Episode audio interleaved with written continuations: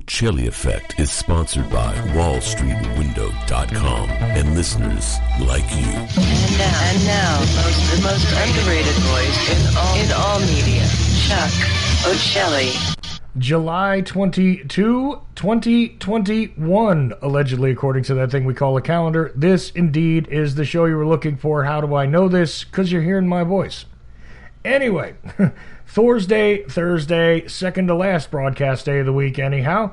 And we are live. Of course, you might be hearing this further on down the stream, but no matter who you are, when you are, where you are, whatever, welcome to it. So I'm really happy that I've got Larry Hancock back with me because we have done an extensive series on the complete works of Larry Hancock. And honestly, we've run out of books.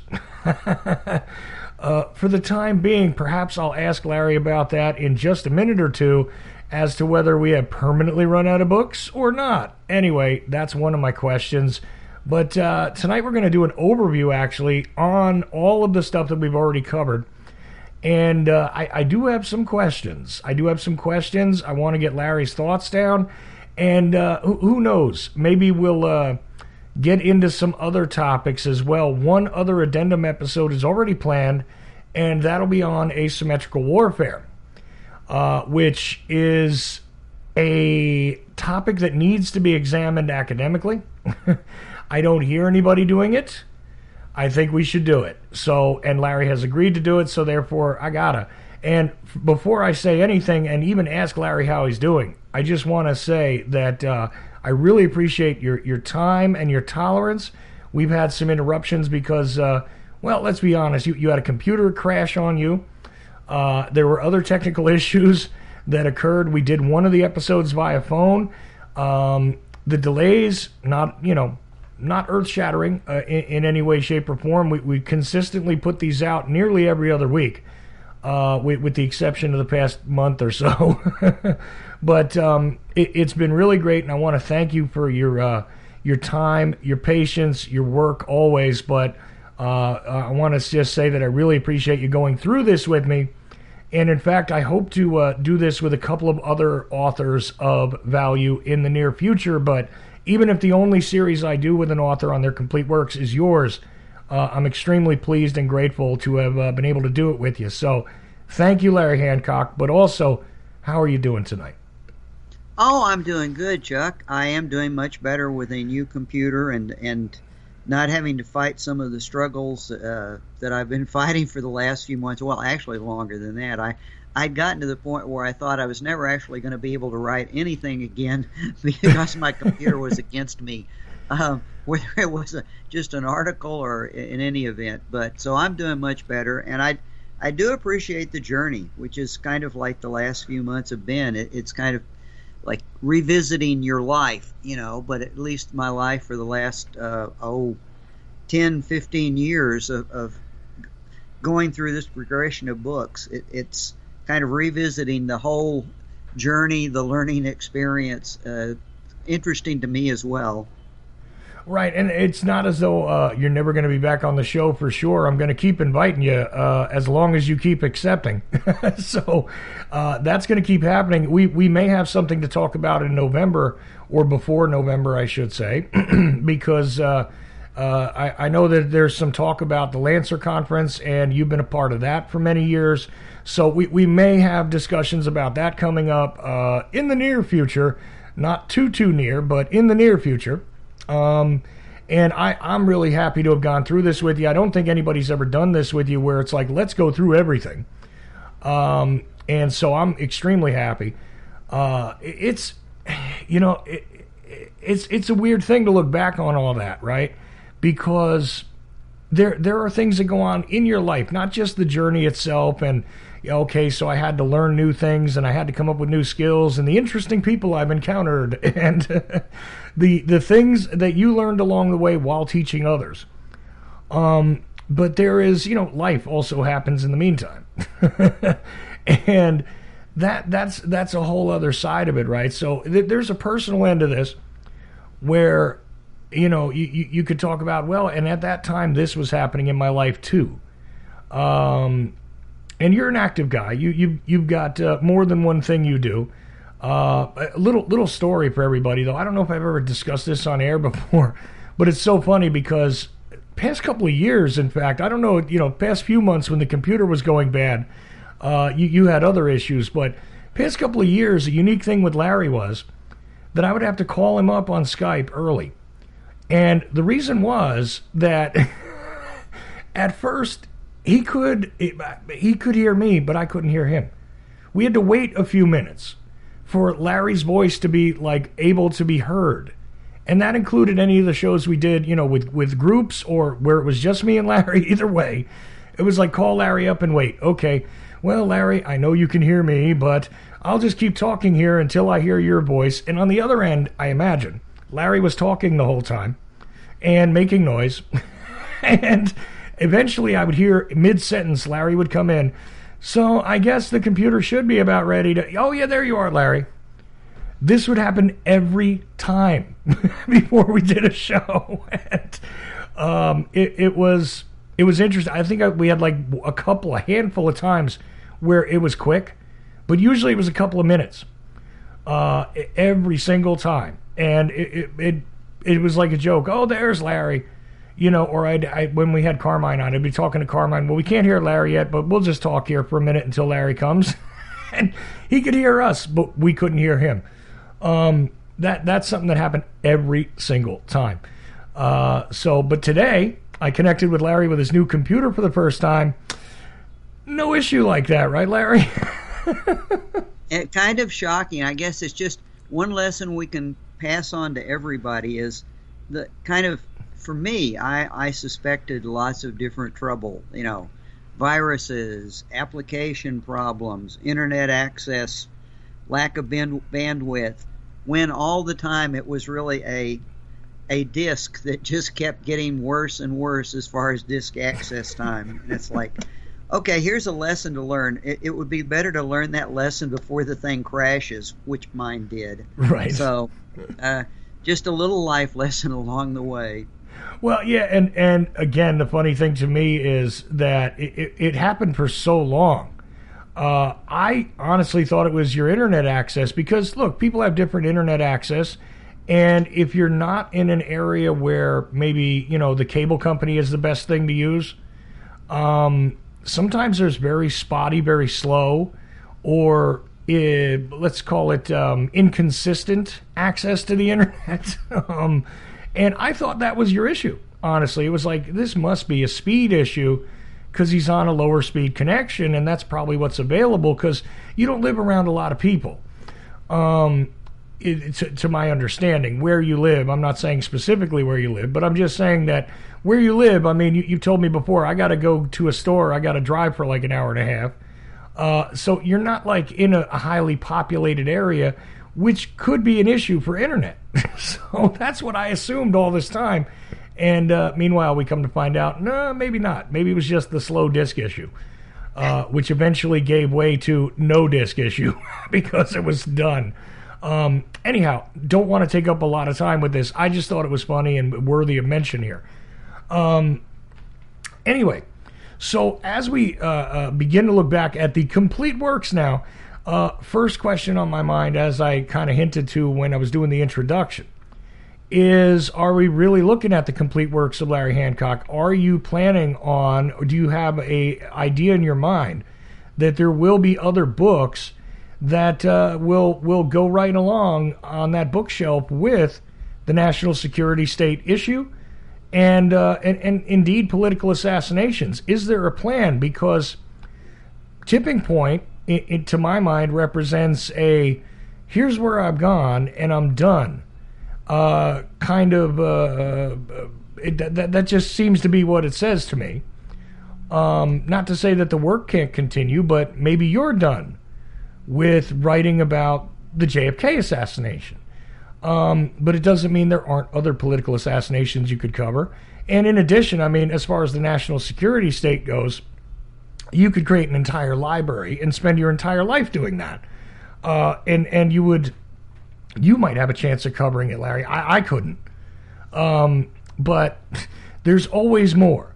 So, is there more that uh, could bear the name Larry Hancock in book form or are you maybe moving away from being the author on these two subjects? Uh, you know, another genre, another another point of interest. I mean, where are you going as far as being an author?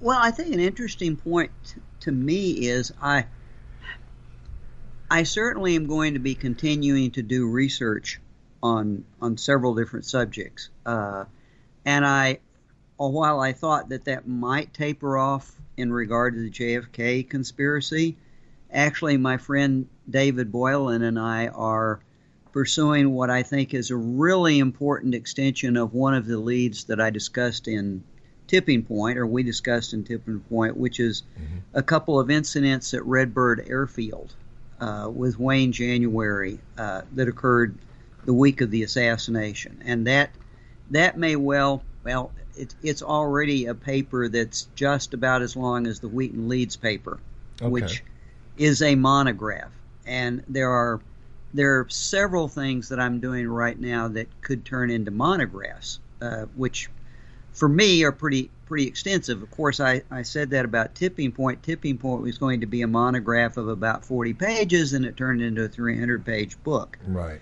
But here's where the other problem comes in. I would say since I started writing, you know, uh, 15 years or so, the publishing industry has moved away from me more than the, the opposite. When I was first started writing, I was able to get into some pretty pretty well placed mid-sized publishing houses because they had people on staff that were interested in these subjects, mm-hmm. uh, not just the JFK assassination, but things like uh, political warfare, that sort of thing.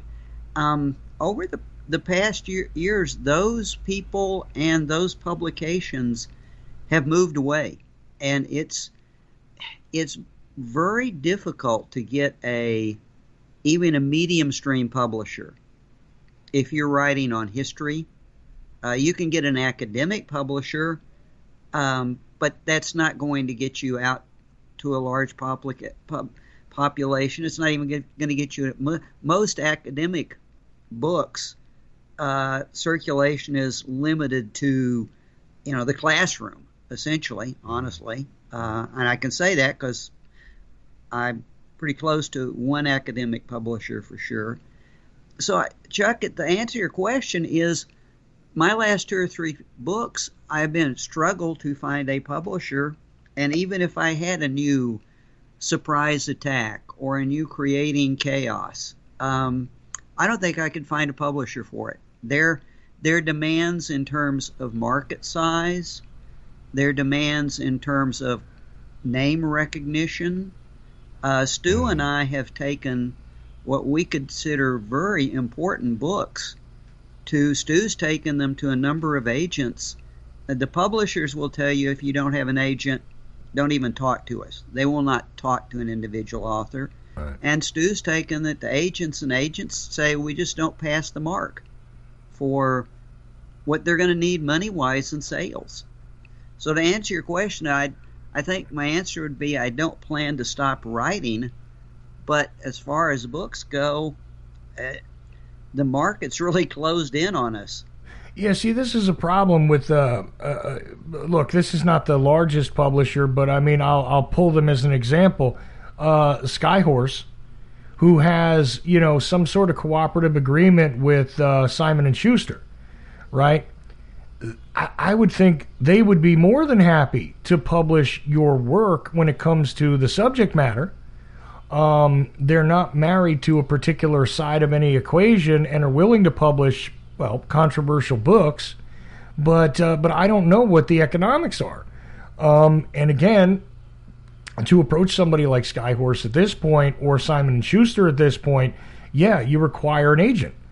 And these agents, I mean, you know, if they don't have an easy job coming in, they usually don't want it. So I mean, that's what it comes down to. Um, but I wonder about some of the uh, kind of offbeat publishers, like a like a Feral House, or uh, you know some of the other um, smaller ones, let's say. uh, it, it's kind of interesting. You're one of the few guys that I know that has an array of different publishers who have put things out, and yet I, I still haven't seen you drop in their in, in their catalogs. Um, you know, Trine Day, which, as you well know, I have my issues with. Uh, but it, it's it's almost a shock to me that Trine Day has not come to you and said we want to support a Larry Hancock book. Um, and I, I can't see why some of the smaller publishers wouldn't be interested and at least do some work on your behalf. I mean, the stuff that you put out is solid. It, it, it, could be handled by an academic publisher who has certain standards about you know what it is that they release. Not a lot of speculation and you know fluff pieces, as you and I have experienced reading JFK literature, where there is a whole lot of discussion, a whole lot of supposition, and sorry, where's the beef? I mean, they don't have evidence. They they tell a story, and it's an interesting story but they they mainly just have a narrative in their books and um, there's been a lot of publishers who have put those things out higher level lower level depending on the name recognition so on and so forth uh, as you well know i mean think about the Barr McClellan book right which had a lot of story in it but didn't have a lot of like here's some facts here's some stuff that i got to give you footnotes for here's some you know solid information outside of the narrative. Um, and I know I'm calling out certain people. I don't care, uh, and you don't have to. But I, am just saying, you know, you know that what I speak of is an animal that exists in the jungle. Okay. so. But I, I think you yeah. captured part of it with the comments on on uh, footnotes. For example, we've talked about creating chaos mm-hmm. on the show. Okay, creating Creating Chaos was my last book that was published by kind of a mid-range specialty per- publisher, very a, a, different type of publisher. Hmm. Um, I had taken Creative Chaos, Creating Chaos, to half a dis- dozen different publishing houses, including an academic publisher. Right. Interestingly enough, the academic publisher had contacted me and asked me to review, peer review, a book that they were looking to publish, mm-hmm. which I did. And as part of that exchange, it's like, well, hey guys, I've got this book, and and they asked me because this person was publishing a book on something that I had written about. Okay, right. um, so I submitted the book to them and to the other publishing houses, and basically the response was the academic publisher came back and said, well, it, you know, this is interesting and it's yes, it is the same topic that we do books on, but it is not academic enough. It's mm. not in the format that we would use in a classroom. And without saying so rather subtly, they also said you don't have a doctorate. Oh, uh, okay. And that's kind of our requirement. Okay. Uh, okay. Uh, the general public houses that I took it to basically came back and said, "Well, this is interesting, but our our we've looked at the book and it's not it's not quite frankly sensational enough. It, we don't think that we could hype it enough. We mm-hmm. don't think it we don't think it is marketable enough to meet our goals.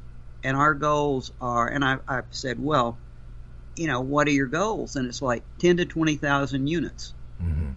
Well, I okay. Um, so basically, it was not academic enough for the academic publisher, and the other folks are saying it has too many footnotes and it's too dense, and so it's too academic for us. It's history. And by the way, why do you think history sell? You know, history doesn't sell unless you're a historical figure. They also made it very clear that you know, if I had if I had a known name, if I'd been in an administration, if I had been in a government position, if I had been a commentator, they could market the name. I, right. don't have a name that's marketable. So, in other so, words, if you had worked in the, in the Bush administration and you wrote uh, "in denial," they they would have picked that up right away. I oh, mean, yeah, that, that that's the kind of thing. And look, I only managed to get yeah. Creative Chaos published because an a publisher who had done a previous book started contacting his friends and uh, finally found a friend who was basically willing to take a chance on it because he liked the content. But that guy is no longer with the public. These guys are all of an age where they would support a topic like this, Right. and now they're retiring. Um, See, in denial, Yeah. honestly, as you know, you know, Mike's a great guy. It was great that it got published at all, but that's kind of where things are now. Uh, so that's again another long-winded answer. I I'm not sure if I wrote anything at this point in time there would be a publishing outlet for it. Um, Well, see, it kills me because look, there is timing involved here too, right? Right now, as we speak, it seems to me like a guy like you has written about various things that could be easily uh, discussed related to the Cuban topic.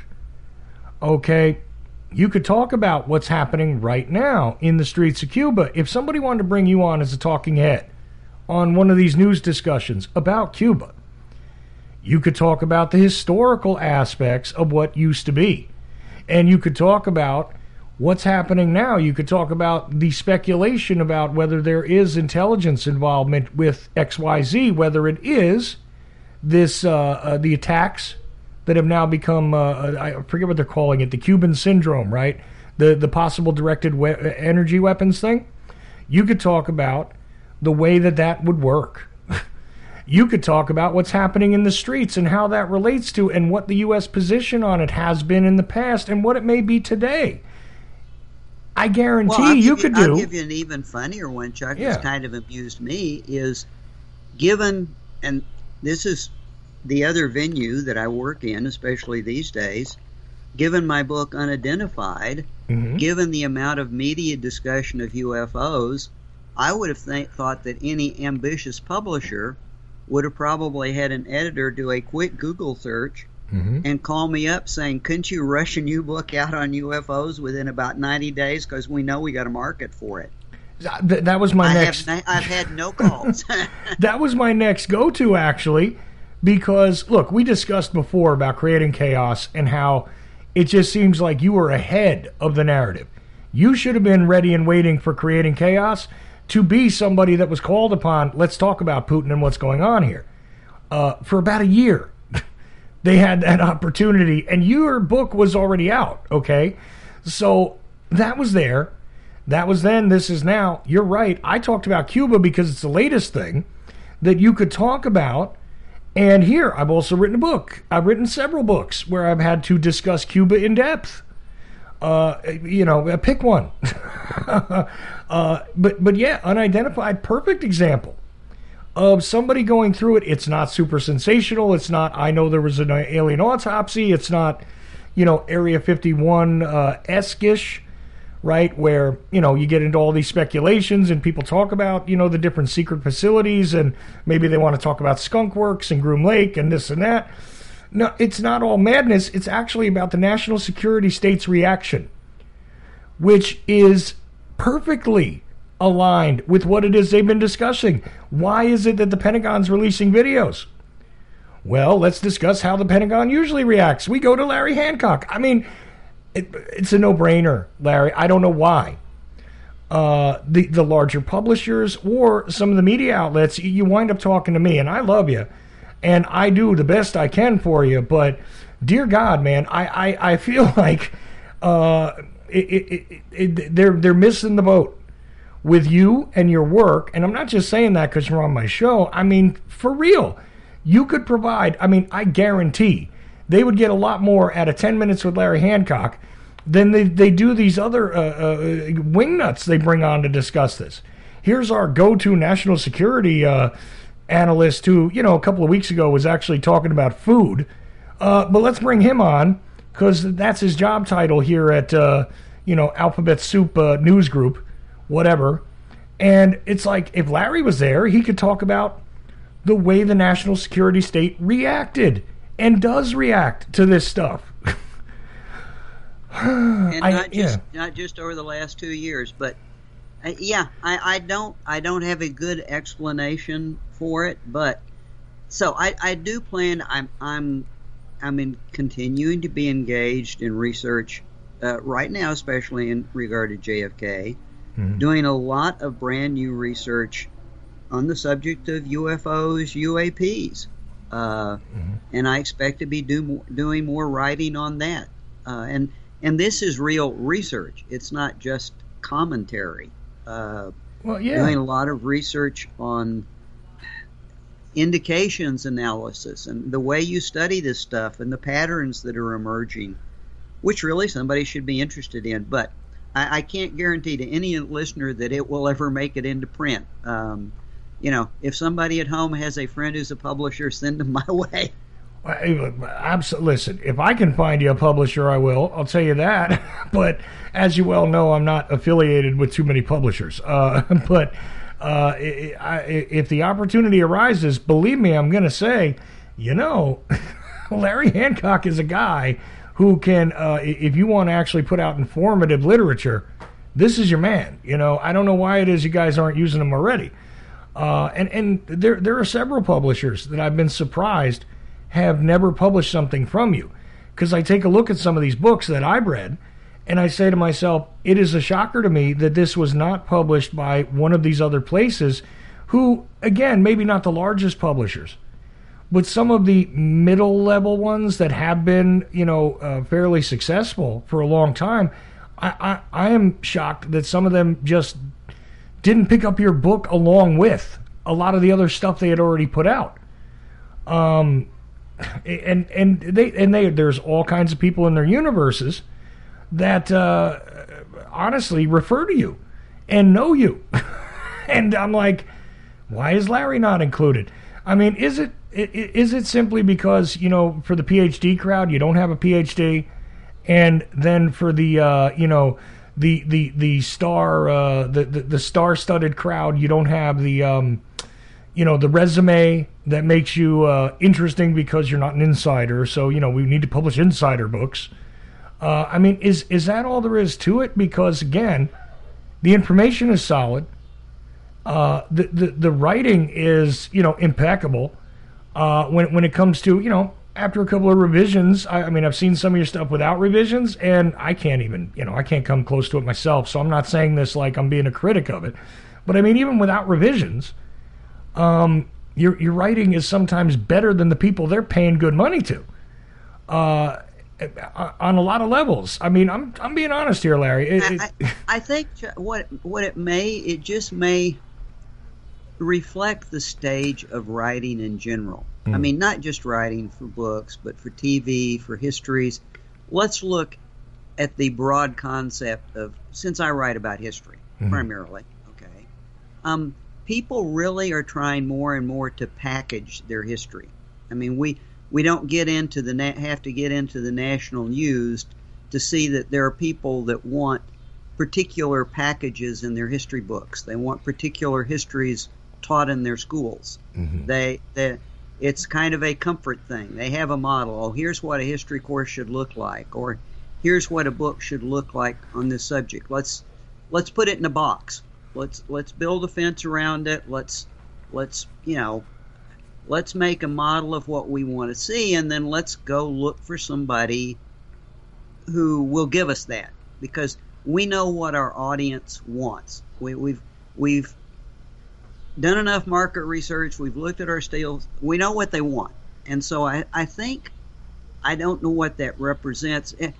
You know, there was a lot of there's not a lot of out of the box stuff going on now.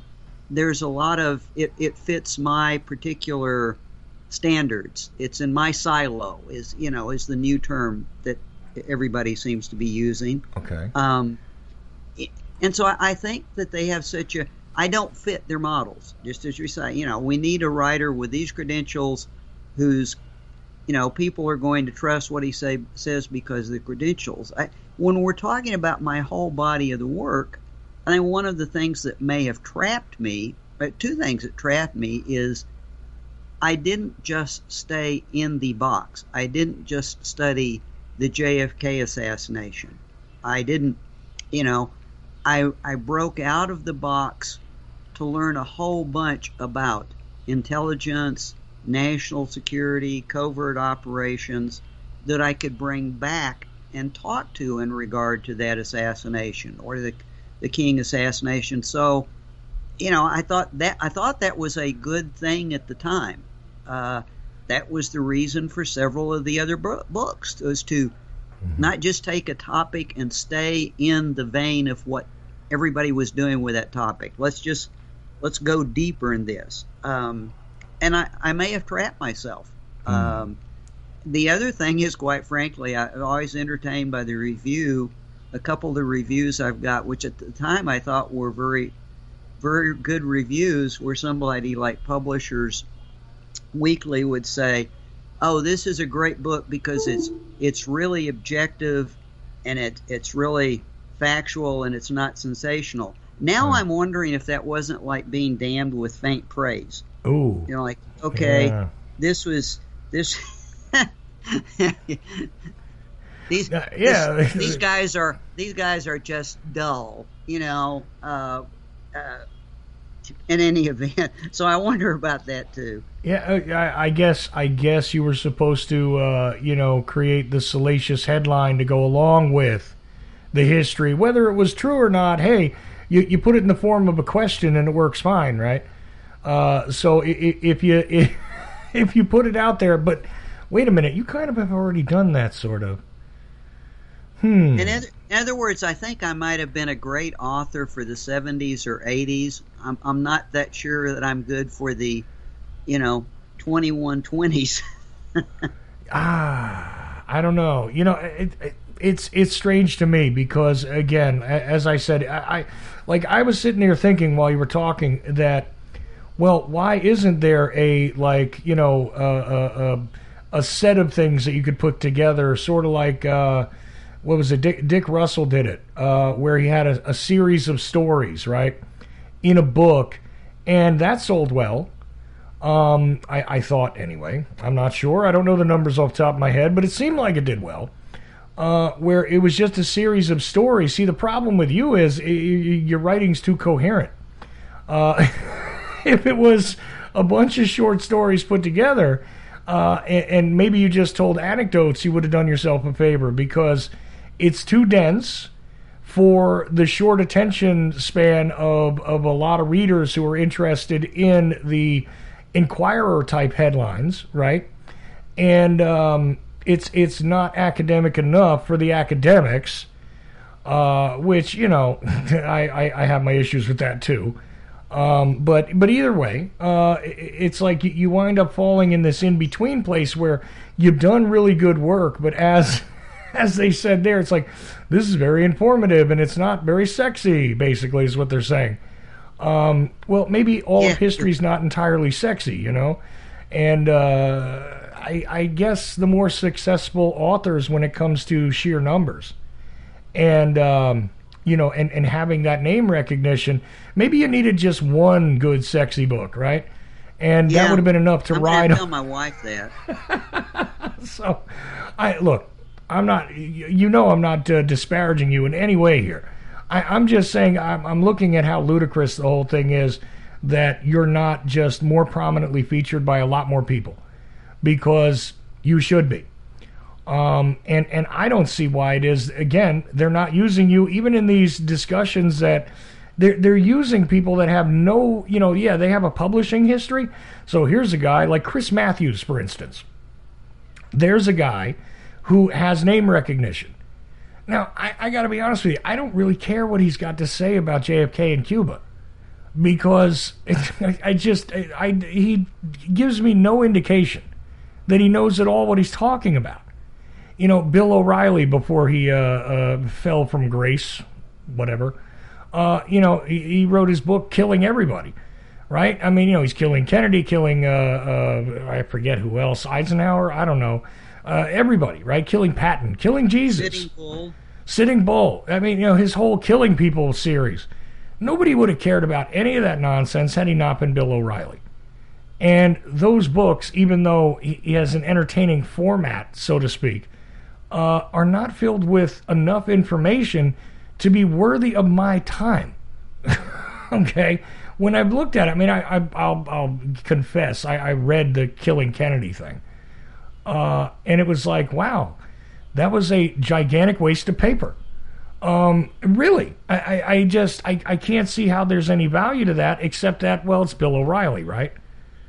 Uh, I don't know. And Well, meanwhile, yeah, give you an example, and, and I, th- I think this kind of helps.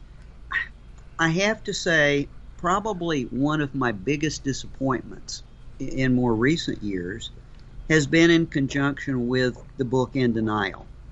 Because, as we've talked, In Denial has a very extensive study of the CIA's Cuba project, Eisenhower's uh, Cuba project, and Kennedy's Cuba project, and presents a totally different story of JFK and the Bay of Pigs than ever has ever been told. right. Okay, but I, it's all documented, and it's actually out there for people to get if they went and looked at it.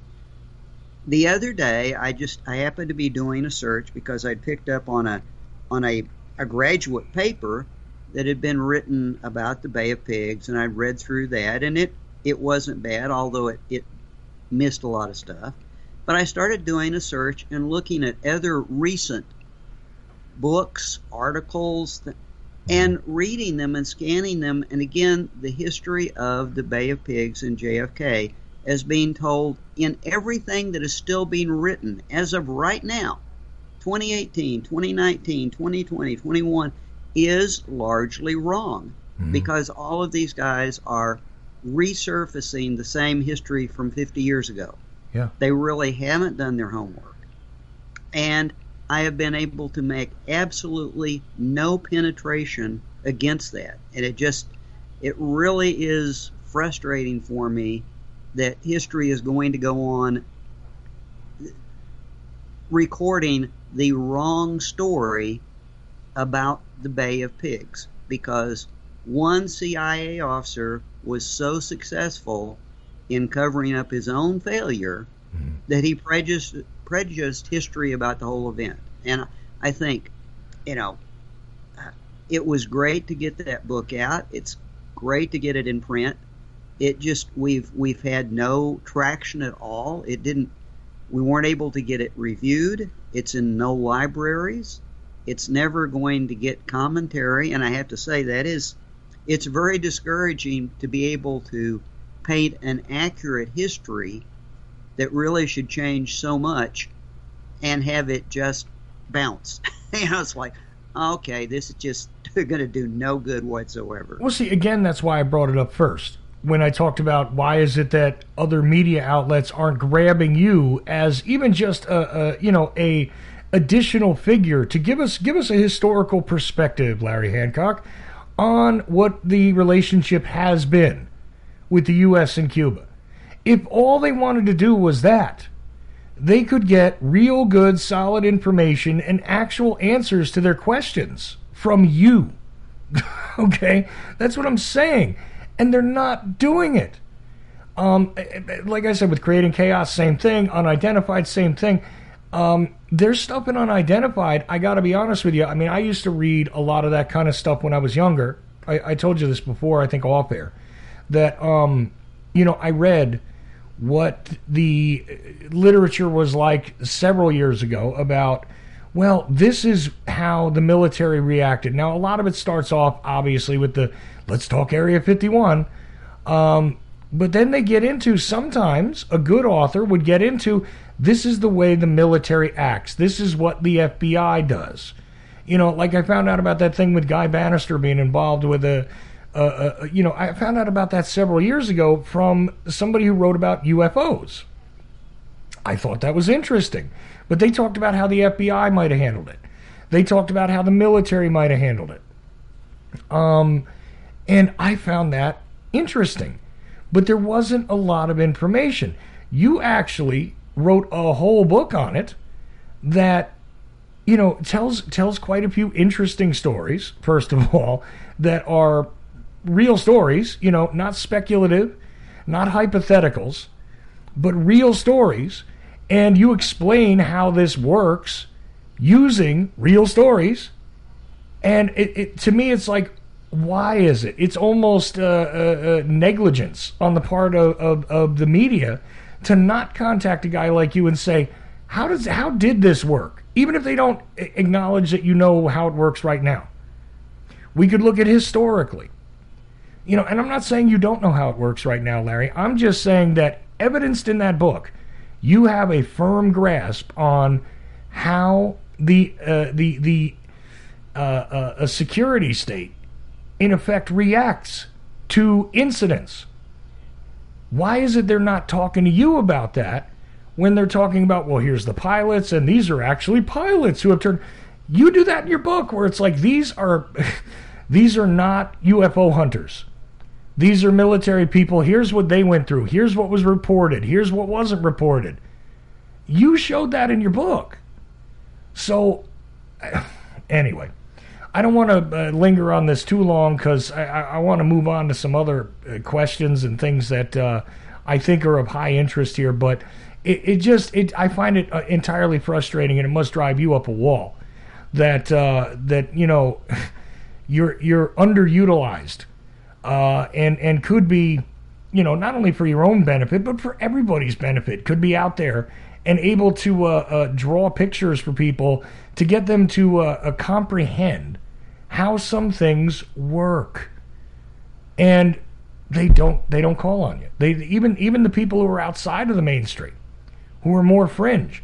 Like I could see you being on a uh, you know like say a Joe Rogan podcast where he's got to ask, how is it that these people react to UFOs? Tell us. Why what why are you not on there? Why are you not on a lot of other places talking about that? I I don't know. I simply don't know, but I it's just frustrating. Anyway, so given that, um, but there is the possibility that that you'll be doing some more work. Uh, however, you, you you sound like you want to write articles and monographs, but who knows? One of them might grow beyond your uh, your control and become another book. Is is that is that about where we're standing there?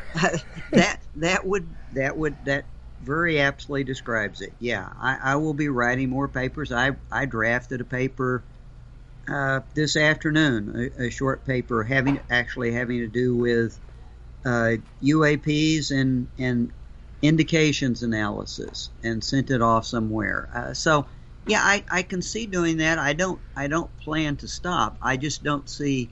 Guess what it amounts to is I just don't see a route to publication. Uh, a route that was open, you know, 10, 15 years ago that just doesn't seem to be there anymore. And it's not just me. I know other people in the same boat. I know Stu's in the same boat. Uh, mm-hmm. uh, so yeah, that's to be honest about it. It would be, you know, certainly there are other venues to publish, but uh, here's the thing. As I said, when you write history, and if you're going to put the time and energy into actual research, go to the documents, go to the interviews, go to the oral histories.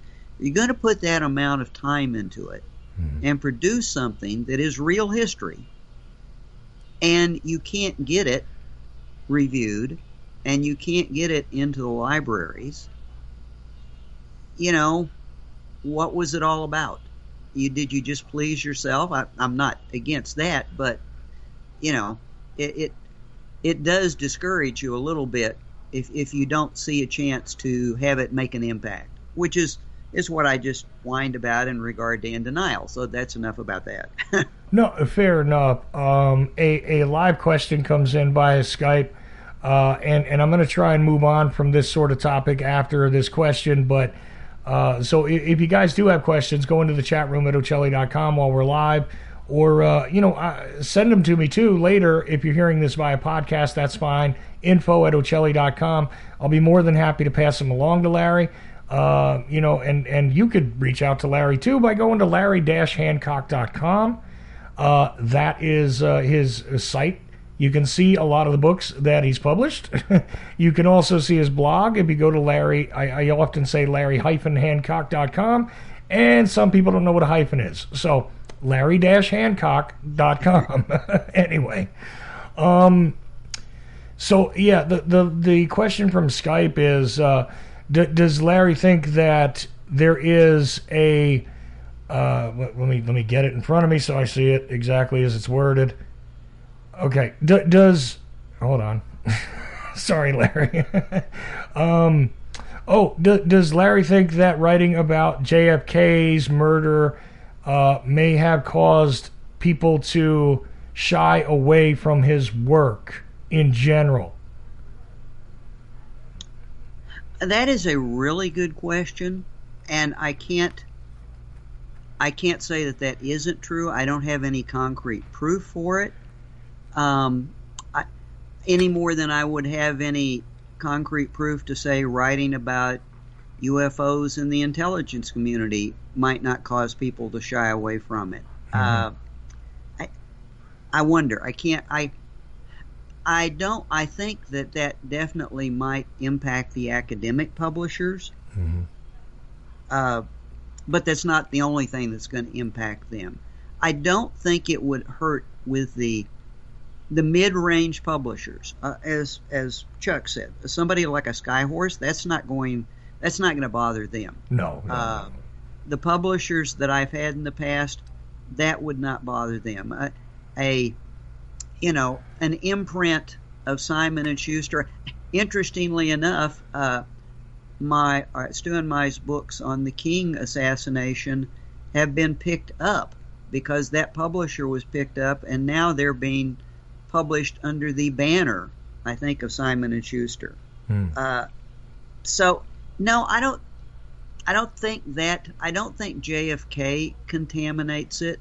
I really think it gets back to uh, gets back to more of a business model. I think than anything else, and and some editorial staff. I, I can't tell you the number of times that I've gone to a publisher and literally they'll come back and say, "We read the book. It was really interesting, but our editorial regroup, review group doesn't think it has the legs to sell well enough." Mm. You know, so they're pretty. Usually, you get panned about your writing. I mean, that's the honest truth. That you usually you get rejected because of your writing. I tend to get rejected because it, it's of what I write about in terms of volume, I guess. But the answer to your question, I, I have no specific evidence that it would contaminate the mid-range imprints that would be most likely to do it. No, they they wouldn't be put off by JFK or MLK or even UFOs. Okay, no, fair enough. I mean, again, the mid-range ones and, and Skyhorse. i i I hate to bring them up again, but I mean, look, they- they were more than happy to publish Roger Stone. Uh, they've been more than happy to publish, you know, c- clearly obvious, bigger name people. Uh, again, based on their connection to stuff. And Roger Stone is, despite the fact that I don't like it, is a well-known person because of his interconnectivity with other well-known persons. Um, but uh, but they Chuck, wouldn't. I, I know what the real answer to this is. The real answer is that I made a serious career mistake in the 70s and 80s and was not involved in any scandals.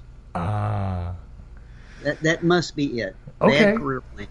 No, hey, hey, listen. As as long as that's the answer, I, I'm I'm good with it. Uh, and, and, you know, it's like I, I recognize, I recognize that. Uh, you know, listen, your your career choices can come back to haunt you, and um, you know, I'm I'm clearly uh well personally familiar with that, so it's okay. I understand.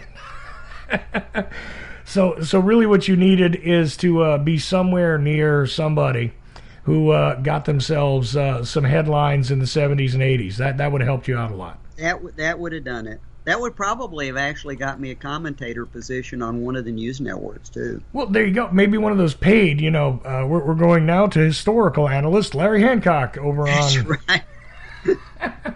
As you well know, Larry Hancock is. You know, it's sort of like how Dick Morris became a guy. I, I that that one always kills me. Dick Morris. I mean, they could say, "Look, he's old. He knows what he's talking about." Yeah, forget about how it is you know who he is or anything. But, uh, you know, and Ollie North and, uh, you know, a roundtable, Ollie North, Dick Morris, and Larry Hancock. I, I, I would I would pay to see that, uh, Larry. uh, and your host, Roger Stone. Um, okay. I just saw another Skype question. Somehow it came across the screen. Yeah, I. You know what I did is I, uh, I I picked up the question, the the general statement from the chat room there. Wanted to give you a minute to read it, um, which I sent over to you. And uh, I, I don't know if you can see that, but if you I can, can't see it anymore. It looked like an interesting question, though. uh, you know what we'll do? We'll get ourselves together and we'll answer it in the next hour. Uh, because uh, I, I want you to read through it and look at it and, and tell me what you think without me uh, reinterpreting what, what the guy asked. Uh, so, uh, Citizen GX in the chat room, we, we will ask that question of Larry in the next hour. Um, but anyway, let's get away from the publishers and all that stuff. Um, I, I what, where where should we go next? Well, all right. We we know that uh, I did say earlier that uh, there, there will be a, a Lancer conference that I guess in some way or other you're you're definitely going to be involved with uh, coming up. So we'll we'll have more on that in future shows. Um, but outside of that, that, that's another weird thing I wanted to ask you about. I don't see you getting invited. Now maybe I missed it, but I haven't seen you getting invited to too many of these uh, presentations over the past few years. Uh, and that's not because there's any lack of material for somebody to invite you to speak or to participate. Um, I would think, in fact, it would get even easier considering that a lot of conferences are being held virtually. Um, stuff like that. I, I'm, I'm trying to figure it out, Larry, because you're not. See, I know why some authors become persona non grata because um, A, they're jerks, or B, they have demands, or C, they're impossible to work with. Uh, and that's that's a bunch of different authors about a bunch of different topics that I'm interested in. That I get anywhere near them and I find out that this is what the problem is. Um, you don't suffer any of that. You're not an insufferable person. Your work is solid. you have multiple things published. I don't see why you're not getting constant invites for all sorts of conferences and things, which would again help to promote your work. And I don't see it happening. And I'm not trying to make you feel bad.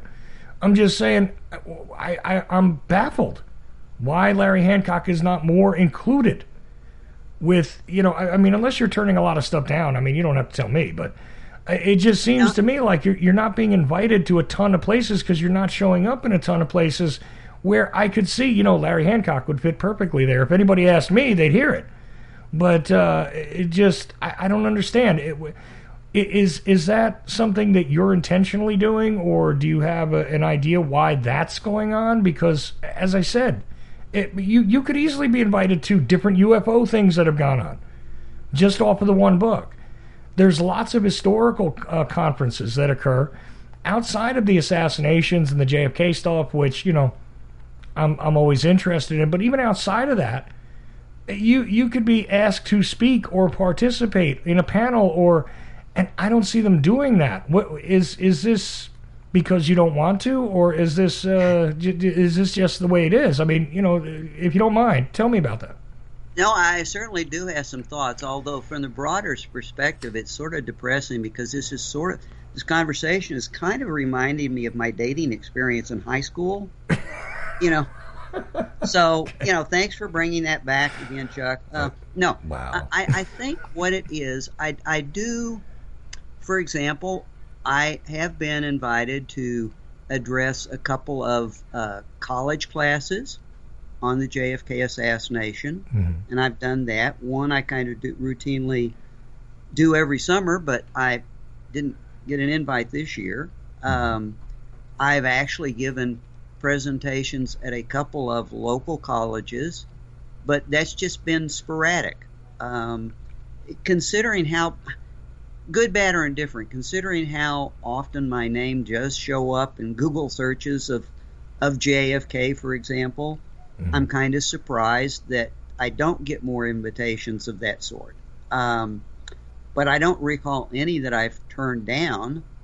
Uh, I've I have spoken on lots of podcasts, uh, lots of even inter- UFO interviews, but not routinely.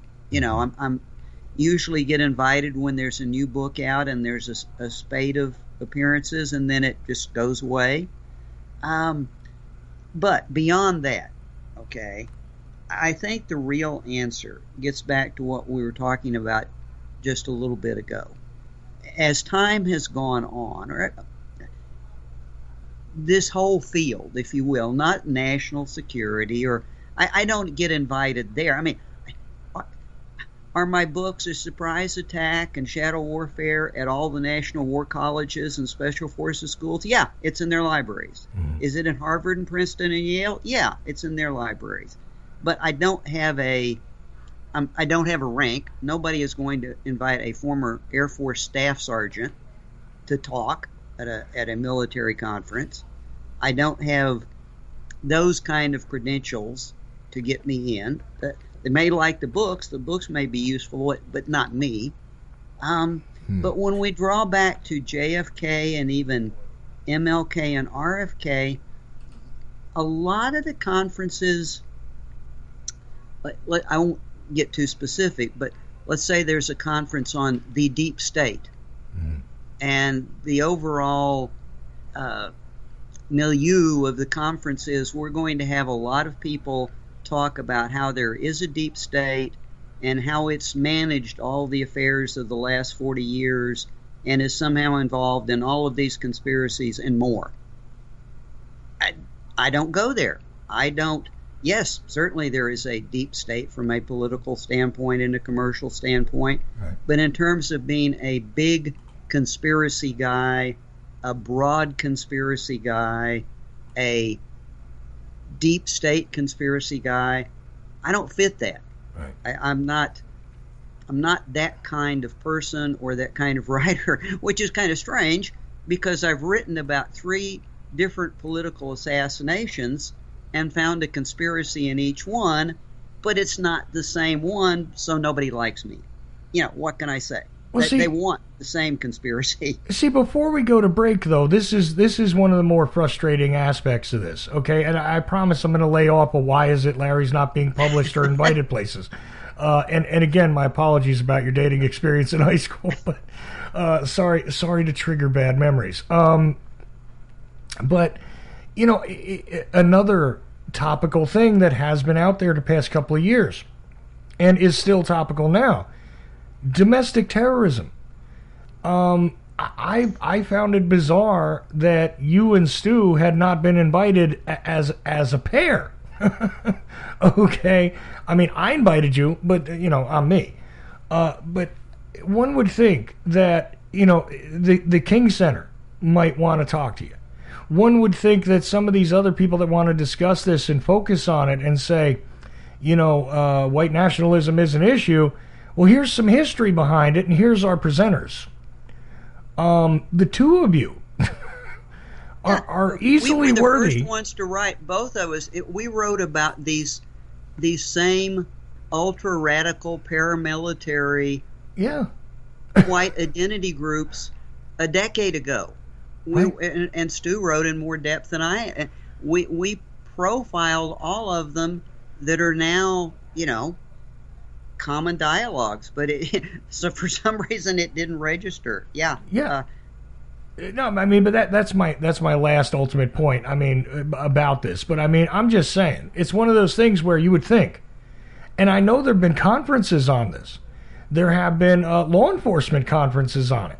There have been political meetings about it. There have been, uh, again, the specialty stuff like the King Center and the Assassination Museum uh, in uh, in in um, uh, what is it Memphis I think right? Mm-hmm. Uh, right. They've done presentations uh, that would rest on the stuff you and Stu wrote about together. Um, why aren't you there? you but, know, but I think I think mm-hmm. I, I, think there's a dichotomy. Mm. A lot of I won't say a lot a number of those conferences, just like the discussion of the King assassination in general, uh, mm-hmm. 90% of the people that have written about it, 98% of the people have written about it, right. wrote about it as being a deep state conspiracy. Mm-hmm. We didn't. So we don't fit the model. So we're not going to match the rest of their speakers. Um, Now, the interesting thing is we would fit the model for those people that might have a conference on domestic terrorism. Well, eh, but that But- was that was my point. Is not present in either one. I get that. Okay, you don't fit the uh, you know multiple. I mean the hydra of uh, conspiracy theory related to the King assassination. You're you're not really focused on any of the normal heads that are drawn in that particular illustration. Okay, I get that, but even so, there have been conferences, like I said, from law enforcement and political groups and everything else regarding precisely what it is you wrote about. And I still don't see and the even invites. more so, Stu, with American Jihad. How how anybody can Yeah. have a conference on domestic terrorism and not find American Jihad and invite Stu just blows my mind. Can't Yeah. understand it. No, I, listen, I was going to say that too, but I, I would say that the two of you together could uh, provide, uh, I mean, a an incredible hour of presentation if you were invited. So I, I again don't get it. But anyway, uh, you guys who are listening to this, I know you get it. Larry Hancock is with me, and we are concluding, in essence, with uh, one of the last two planned episodes here. Uh, the the collected works of Larry Hancock with an addendum here. And so far, I've discussed publishers and uh, where it is Larry's not being invited. Uh, but but I assure you, we're going to get into some other topics as the show progresses. And uh, go to larry-hancock.com and take a look at the man's work and words yourself, if you like. And uh, I'm sure I'll mention that again before we're done. But meanwhile, we're going to take a break here and be right back. Revelation through conversation. WallStreetWindow.com. gold, silver, the stock market. WallStreetWindow.com. Perhaps you're invested deeply. Perhaps you're not in deep enough. Maybe you're thinking about getting started. WallStreetWindow.com. Michael Swanson, the brilliant author of The War State, understood these trends professionally for many years, and now he gives you the benefit of his knowledge. WallStreetWindow.com. Go there now. Go there now. Go there now. In Denial Secret Wars with Airstrikes and Tanks by Larry Hancock. Secret wars became a staple of U.S. covert operations and are still happening today. Larry Hancock's book, In Denial, rips the cover off many of them. Using new files, it exposes things about the Bay of Pigs that no one has ever written about before. It shows why it really failed and why the United States did not learn from it. Secret wars became a staple of U.S. covert operations and are still happening today. It also shows why other countries today are doing secret operations with more success. This is the book that puts what some want to deny into the light. In Denial Secret Wars with Airstrikes and Tanks. Larry Hancock. For more information, go to larry-hancock.com. Pick up your copy of In Denial at amazon.com in digital or physical form. Go ahead, caller. I'm interested in the truth about the JFK assassination. Right. Well, what do you want to know? Judy Baker's wild claim, Oswald girlfriend, she knew Ruby and Ferrie, cancer weapons. Really? I imagine I could claim I have four wheels. It doesn't make me a wagon, but okay. Oswald was on the kill team and trying to prevent the murder of John Kennedy. Come on now, has a real expert on the JFK assassination looked into her claims? Go to Amazon.com, enter Judyth Baker in her own words. You'll get results for a digital copy of a book where Walt Brown utilizes her own words and the known evidence in the case to get at, well, a different perspective, let's say. You can get Judyth Vary Baker in her own words from the author himself, signed if you request it by contacting Dr. Brown at KIASJFK at AOL.com. It's a fun book and it actually dissects the many, many fantastic claims. Judyth Vary Baker in her own words. Thank you for all the great information. Ochelli.com. Do you like history? Real history that you were never taught in schools? Why? The Vietnam War, nuclear bombs and nation building in Southeast Asia by author Mike Swanson with new documentation never seen before that'll open your eyes to events that led up to this. Why? The Vietnam War, nuclear bombs and nation building in Southeast Asia 1945 through 1961. Get your copy today at Amazon.com. Why? The Vietnam War by author Mike Swanson.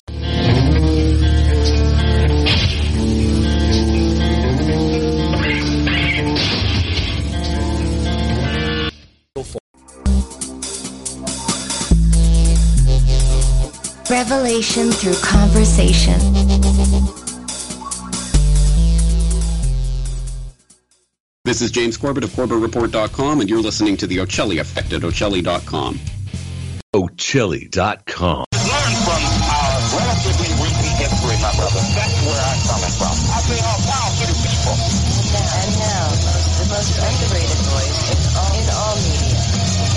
Chuck Ochelli. Second hour, the Ochelli Effect continues now here at Ochelli.com. Of course, you could be hearing this somewhere else, sometime else, but uh, anyway, we'll, we'll we'll see if we can get it up on YouTube. I, I think my suspension is over because uh, you're, you're not allowed to talk badly about the uh, the vaccination. So uh, suspended over on YouTube for a bit, and uh, a few other places didn't appreciate it, but the shows are getting back out again. So anyway, Larry, sorry for that little dip into my uh, personal thing. If you go over to larry-hancock.com, though, you can take a look at Larry's blog. You can also take a look at uh, the the works of Larry Hancock. I don't think all the books are actually up on your website at all times, or at least not easily accessible. But um, you, you, you'll you'll have plenty of links to work with uh, from my show notes. I assure you. And uh, we're going to get into some deeper information. It's just in the first hour, um, I went through a lot of my frustrations because going through each one of Larry's books, uh, I wondered at all times why he has not been featured. You know, i- if you do a quick internet search, you'll find Larry Larry's name comes up on a whole lot of topics that I know people that listen to my show are interested in. Uh, but uh, but you don't seem to come up in the searches when other people need to reach out to experts who have written about subjects. They have other people who are allegedly, you know, authors on this subject and that, who, in my estimation, quite often know nothing. But you know, somebody helped them write a book. And uh, Larry does all his own work, and it is densely populated with real information and sometimes information that's not popular among those that do commonly write about a subject. But it is always useful, always interesting, it is always well written. Uh, and you, you don't have to take my word for it, but I really wish you would. Larry, um, I want to get away from that topic that we covered in the first hour, but really that was built up frustration from like 11 episodes with you uh, where I just at all times I'm like, why is it that Larry is not commonly part of a hundred things I see? Um, and you know, again, my my frustrations with the Chris Matthews of the world and people like that, where it's like, oh, this guy he wrote about this, so let's bring him on. And even though he got fired from his job, let's, you know, why why is Larry Hancock not on Bill Maher? for instance. I would love that. but I, I'd actually watch Bill Maher's show again if Larry was invited. Anyway, um, enough of that. Let's let's get into you know things that need to be said about your collective works up to this point, because again, there is the possibility for more. Um, but it, you almost sound a little discouraged uh, regarding exactly where it might end up. Although you did bring up the idea that uh, you could write it simply as a uh, a project to satisfy yourself, and you're going to continue to do research on uh, historical and contemporary issues. Uh, so, I mean, I don't know. I, I, I feel like you'll begrudgingly wind up putting out a couple of other books, and we'll have to extend the collected works of Larry Hancock in podcast form uh, you know, over the next uh, little while. But um, but I'm, I'm I'm not sure I'm not sure of, of where to go from here.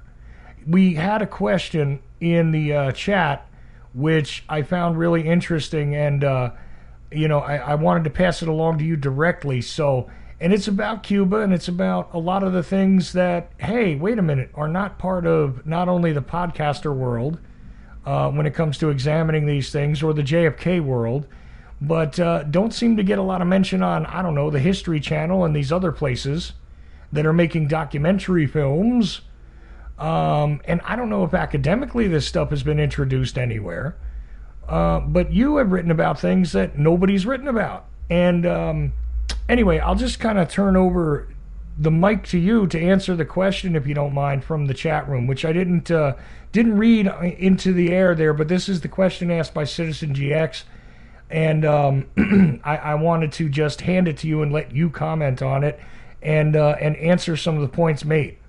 So, uh, you ready to roll? Uh, sure. And okay. there are two parts to the question. Uh, one part of the question, uh, he is he's talked to some old guys that were while in the Navy they were they talk about some kind of action that they were involved in off Cuba. Uh, the other part has and so they even talk about shelling Cuba for days, which is I will I will say right off to Citizen GX, yes they did. No, they weren't supposed to. That was against all presidential directives, and the Navy did it anyway and that's not part of any of the official histories. Uh, I myself interviewed uh, a fellow who served on one of the destroyers who talked about the fact that every day, well, served with force, task force, every day they refueled all the destroyers that were assigned to it, and every night the destroyers made a run into the beach and conducted artillery shelling of the Cuban forces. Um, that was in direct violation of all the presidential rules of engagement. Uh, you can either like that or not like that, but that's what they did. And that was only one example of several instances in which the Navy and the CIA were 180 degrees in terms of action outside of what the president had given as directive for the operation and the rules of engagement. Um, uh, probably the most striking thing is if you read all of the official descriptions and, and know what the presidential directives were, the Navy ships that were supposed to be involved with this engagement were never supposed to approach the coast. Their only role was to screen, screen the brigade transports on their way towards Cuba from Guatemala and they were a screening force to protect it. Uh, never supposed to engage. However, uh, what we know now is not only did the Navy load a whole series of fighter bombers, strike aircraft, onto the carrier that was the primary capital ship in that group. Um, the munitions that they loaded were all ground attack munitions. And again, since the presidential directive said explicitly that no American aircraft would be involved in military action in Cuba, clearly there were things in the works there that the president did not know about and the Navy was prepared for. Uh, a second part of that is the fact that the president was not aware of and was never told after the fact that the commander in chief Atlantic Forces dispatched a second naval task group with a supercarrier. And when I say a supercarrier, that would have been a strategic national resource that actually had planes on it that carried atomic weapons. That task force was dispatched so that it would be right off Cuba and in position to conduct direct attacks. And in fact, uh, the admiral in charge of it was bitterly opposed to the fact that he wasn't allowed to go ahead with military action. Uh, that totally disappeared from the records. We only know it now because we've heard that from some of the guys in the task group, And a friend of mine fa- managed to find the deck logs of one or, and more of one ship in that task group, which proved that they were sent towards Cuba rather than what they were supposed to be officially doing, which was an exercise off the East Coast. Anyway, long winded story. There was a lot going on, and I do cover all of this in the chapters on the Cuba Project and the Bay of Pigs that are in denial. But they're just a whole host of things that really represent how badly disconnected the CIA was, and the CIA and some of the covert agreements it made with the Navy from what the president had ordered. Um, the second part of the question was um, as to whether or not JFK had made a deal with a state government to use as National Guard planes in the Bay of Pigs. The the story of that was actually the CIA because the fellow who was in charge of the project, Richard Bissell, mm-hmm. uh, for some strange reason, in contradiction of all prior CIA practices, decided that they would not use contract air.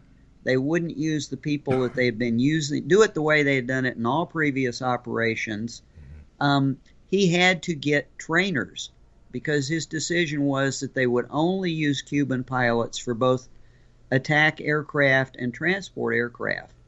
And as it turned out, the only people available, readily available, were a group of Alabama, and actually not just Alabama, I think maybe Arkansas and Mississippi were involved as well, uh, National Guard units that were still flying the B 26 aircraft. Now, they brought those guys in as trainers. Okay. They were never supposed to fly operationally. As a matter of fact, the presidential directive explicitly was that they could not fly operationally. They were never to go into combat. They were never to be at risk. So it wasn't a that was an agreement. That that was what the CIA had set up and what the president agreed to.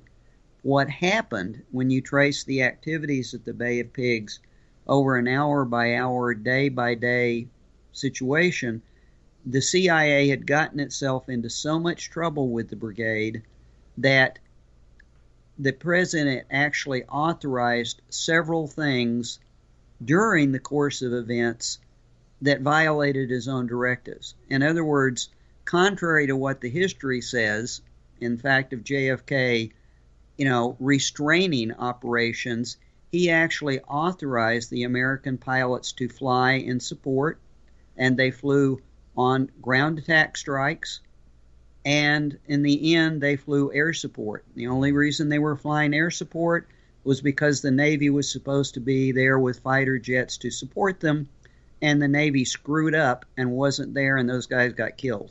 Something that the Navy worked really hard at covering up during the Taylor Committee that investigated it. Um, the president actually in, authorized the Air Force conducting supply drops mm. with American crews and American planes over the over the bridge the bridgehead. Uh, that didn't happen because of CIA mismanagement and General Cabell's mis. Long-winded answer to your story. There's all kinds of things that happened or didn't happen that have been totally written up wrongly in the history books. And if it sounds like I'm pissed about it, it is. Uh, I barely registered that you're angry about it, but uh, but you are correcting the record, which again is interesting. And uh, look, I, am actually going to do something here that I, I, I considered not doing, but now I've changed my mind. Um, I'm going to uh, challenge you with a current question.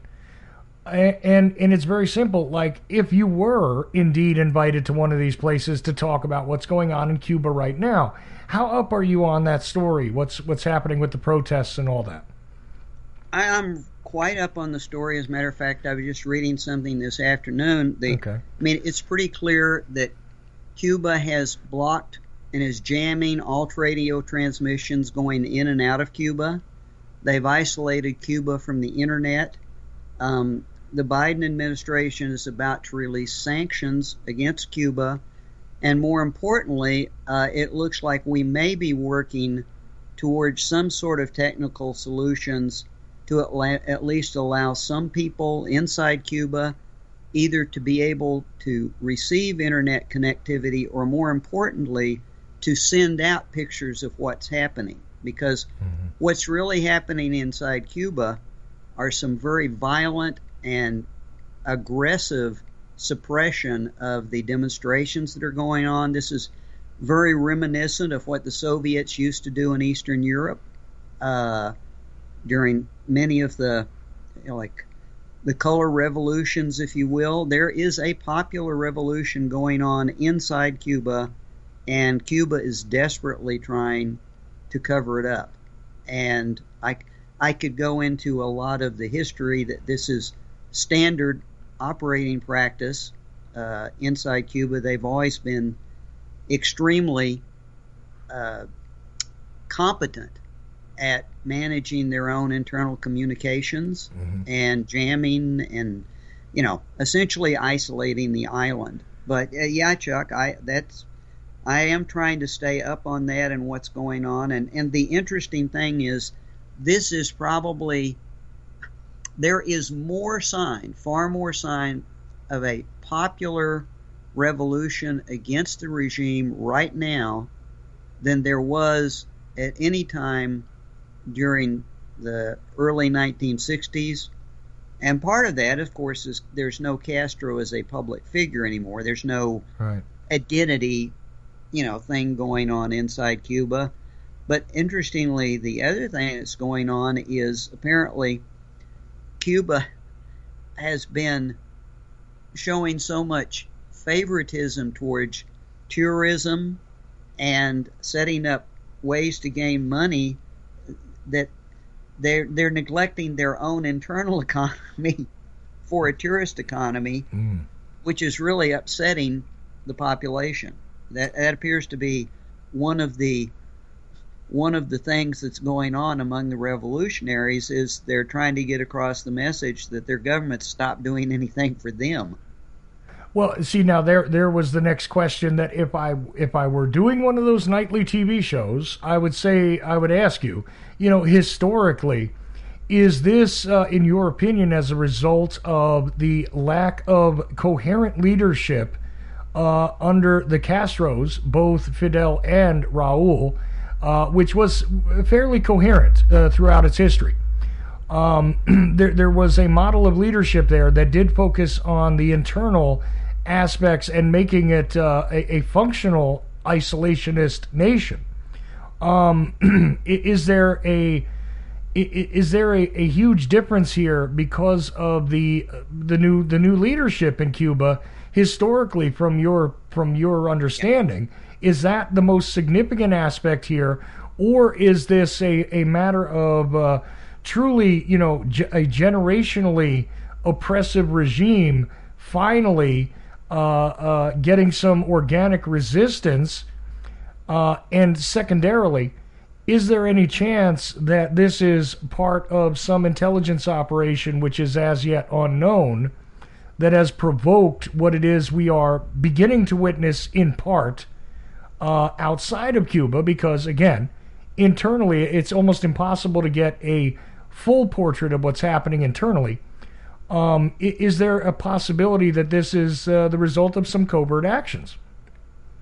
Well, let, us get back to the first part of the question, and then then I'll work work through it. Sure.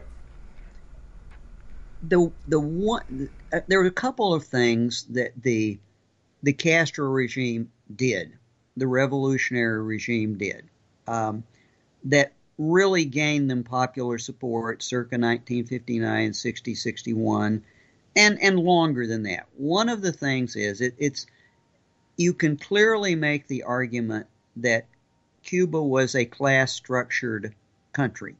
I mean, if if you had money, you got an education, you got health care, you traveled overseas, you sent your kids to college in the United States. I can't tell you how many of the Cuban exiles that I write about, you know, went to college in New Orleans or New York City. You know, if if you if you had money in Cuba, you had opportunities. You had health care, you had education, right. you had had the ability to advance in the bureaucracy. And if you didn't, you didn't. The revolution turned all of that on its head. Now, the argument can be made is when turning on its head, they killed a lot of people and they disenfranchised a lot of people. That's certainly a legitimate argument. But they made a lot of friends because they um, they immediately and dramatically improved health care for the general public and for the poor. And Cuba became known and actually ex- exported. One of the things it did successfully to export its quote unquote revolution was to send health healthcare professionals throughout Latin America to third world countries that had been in the same state. Uh, it really focused on healthcare. It really focused on education uh, and brought minorities things that they had never had before.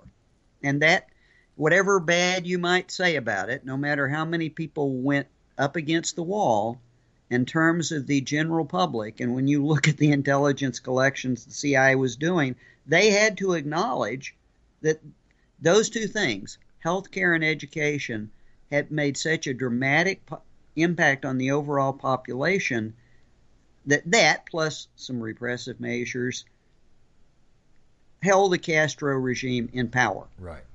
Now, what has happened apparently post Castro is those commitments to uh, socialism, to popularism, to uh, the best I can tell is that somebody neglected the health system, healthcare system in Cuba and it's not what it used to be.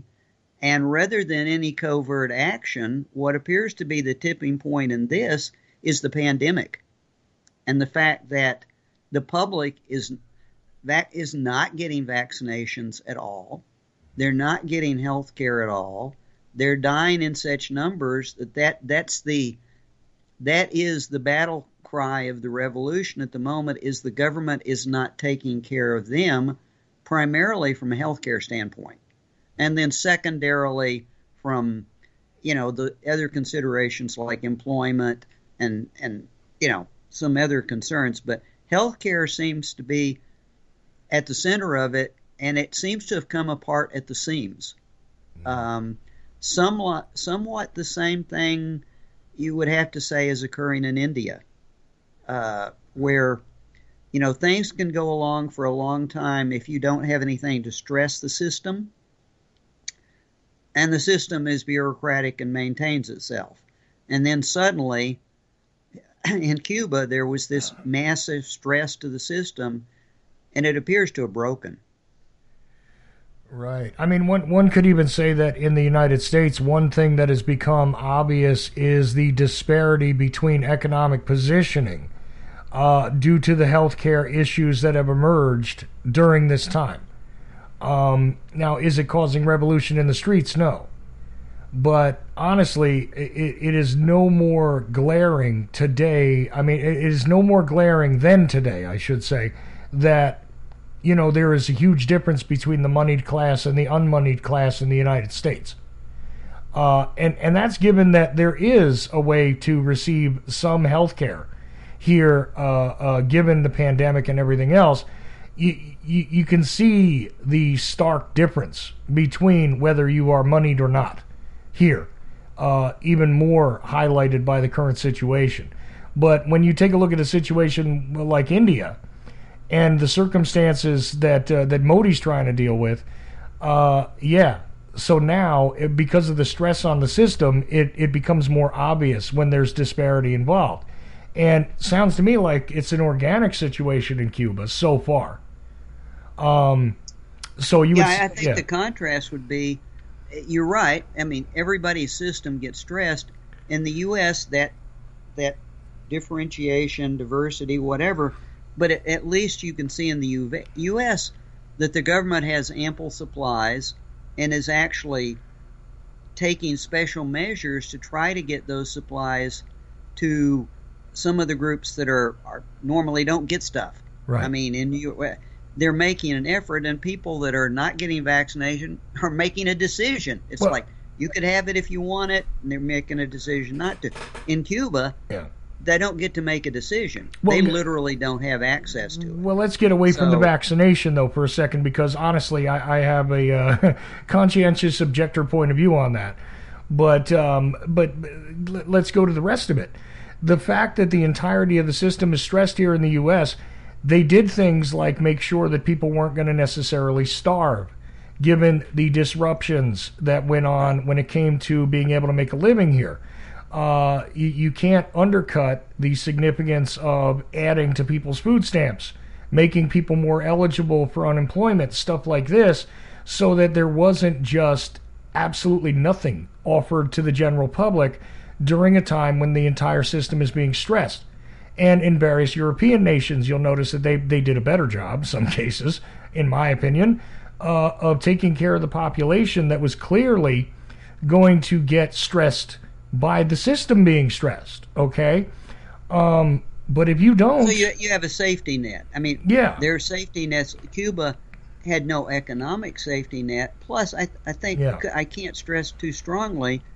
You know, there there are areas that the revolution had claimed as its strong points, and health care for everyone was kind of like the shining star. it was huge.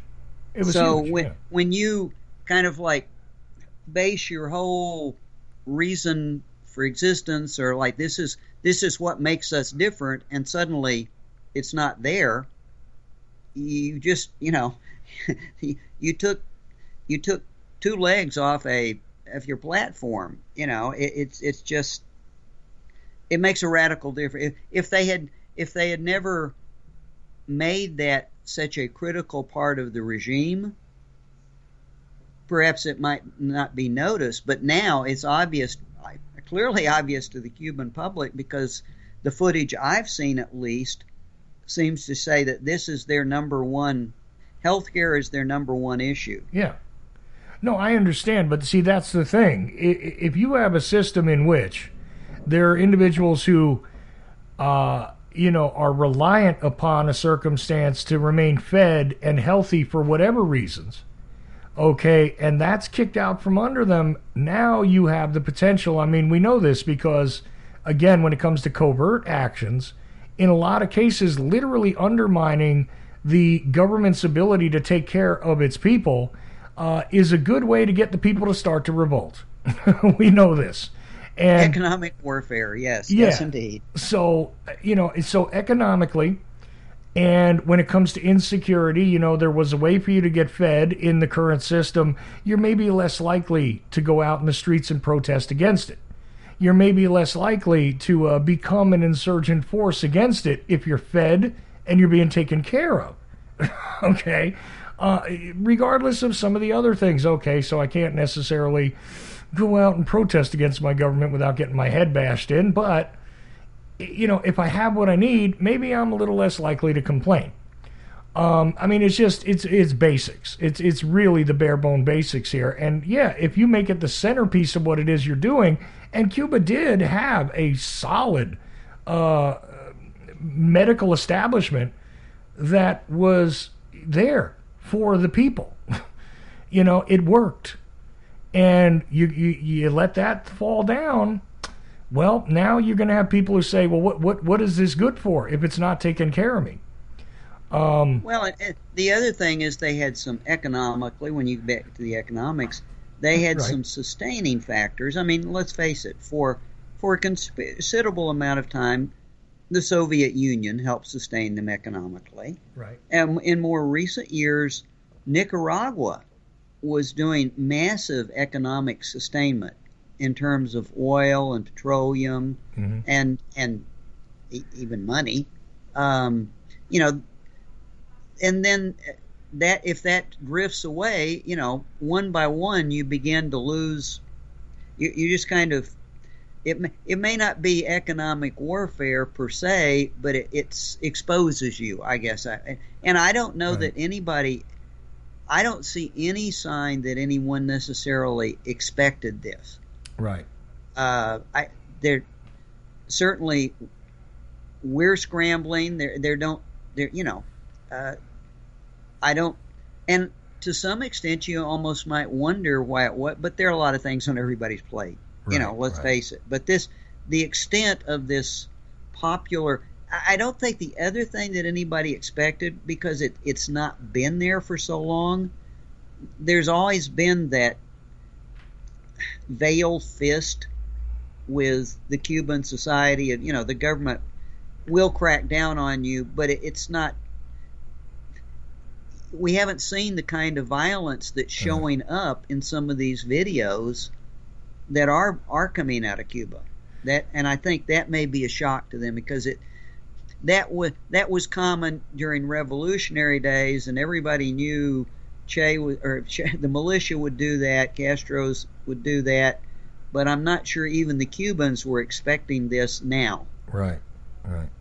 Well, again, that's that's the uh, curse of organic things occurring. Uh, they're not always uh, based on the models of the past, although in the uh, after action reports you can sometimes pick up on why they happened. You know, uh, that's that's the way I see this, and um, you know, so far it has been difficult to get a lot of information out of what's actually occurring there, uh, and and how much uh, how much this will truly impact you know people outside of Cuba. I'm not sure. Uh, it's it's a it's an interesting topic that's going to continue to be discussed if if anybody bothers to pay attention to it. Um, and that's another thing, you know, about it that uh, that I am curious about. But I'm I'm not going to get into it too much more with you because I, I basically did what I wanted, which is uh, present to my listeners what it would sound like if somebody actually, you know, asked Larry a question on a contemporary issue uh, that that that I feel they they are really missing the boat, so to speak, on with you.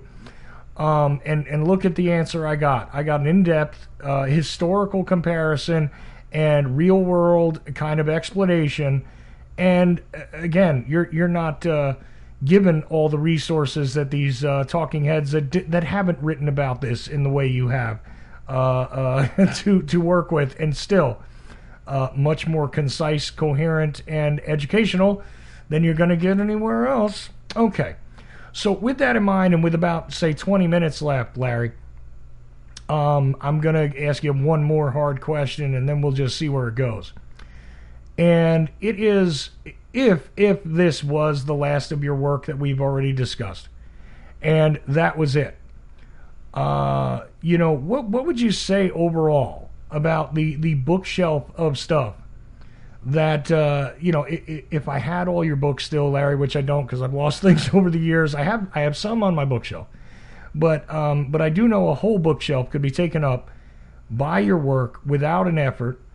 Um, you know what what are what are your thoughts on your own collective works? I mean, eh, what do you, what do you think you've accomplished with them in general? And I don't mean about the reception from the public. I mean about the work itself. What do you think you've accomplished? And quite frankly, I mean, is there is there anything that uh, you wished you had written about thus far that you have not, uh, off the top of your head, and only at this time? I mean, that could change because new information, new areas of research could produce something, whatever else. But let's just imagine that's it. Larry's retiring from writing entirely. uh, you know, gi- give us a give us a, a, pulse on what you think you've accomplished, and uh, and and simultaneously tell us uh, what what it is maybe you, you wished you had. You know, maybe a little regret something I wished I had gotten to, or or had a book on that shelf on this topic or that or whatever. Tell tell me what you think you've done and what you think you should have done if this was all there was up to this point.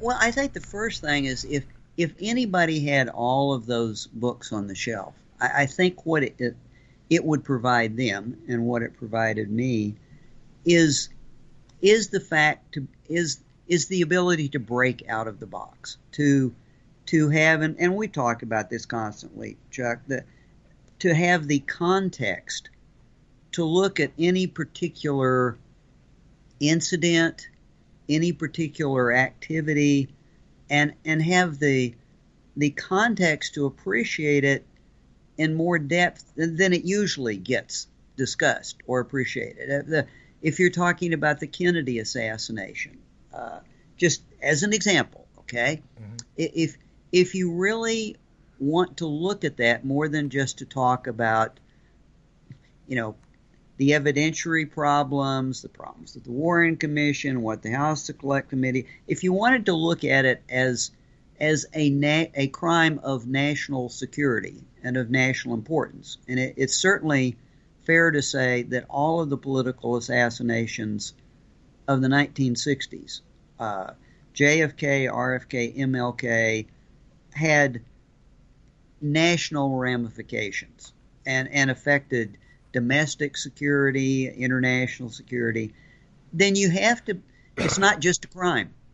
It, it it's a crime, and it's it involves the different communities. It involves the intelligence services. It involves the FBI. It involves, for that matter, the State Department. You you need to ha- understand how all of these these different groups deal with national security issues. And and when you do, lots of things became became become make more sense mm-hmm. as to how you know why certain information is available, why certain information is available, and the fact that it's it's standard operating procedure. I, I, I constantly annoy people, including my fellow researchers, when I say something like, I know you're going to be annoyed by this, but what you're seeing going on here is standard operating practice.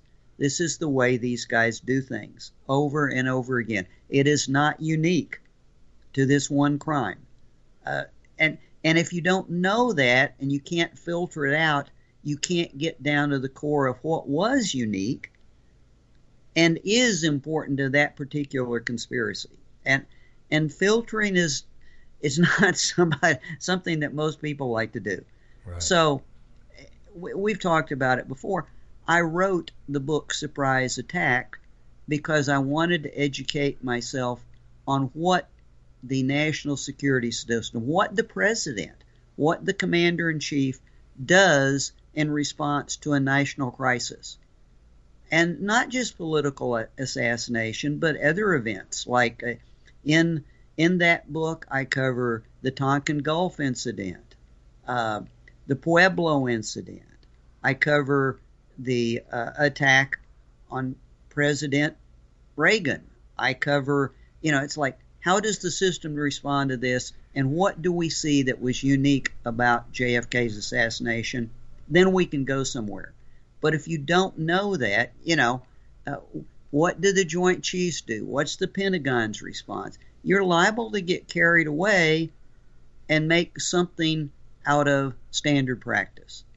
So I think in, in terms of the whole bookshelf, a lot of it is to provide the context and the education and understanding on how these different eh, groups and agencies behave when they're doing their routine business, sanctioned operations, their day jobs. And if you read shadow warfare and, and in denial, eh, you'll know what that looks like. If you read Surprise Attack, you'll know what they do when they're under stress right. and in response to a crisis. And then you can go back and revisit these incidents that, like the political assassination, and start to parse things out. So to me, the whole body of work is more like, what did I have to learn before I could determine what was really unique and really anomalous and what would lead me to the conspiracy in the political assassinations. But of course, along the way, it taught me a lot about intelligence practices, which is why I could write unidentified. Um, so the whole book, a short answer would be the whole bookcase reflects my personal education which I've tried to package up and share with folks, and, and the insights that it provides.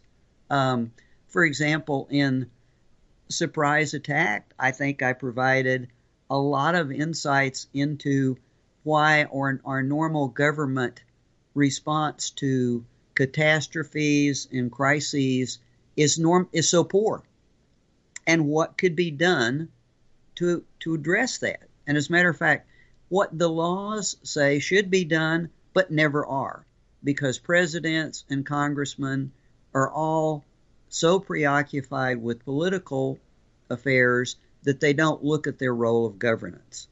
If you read Shadow Warfare and In Denial, you will understand why our covert operations really hardly ever worked and why what the Russians and the Iranians and the Chinese are doing now is so much more dangerous in terms of being effective than what we ever did.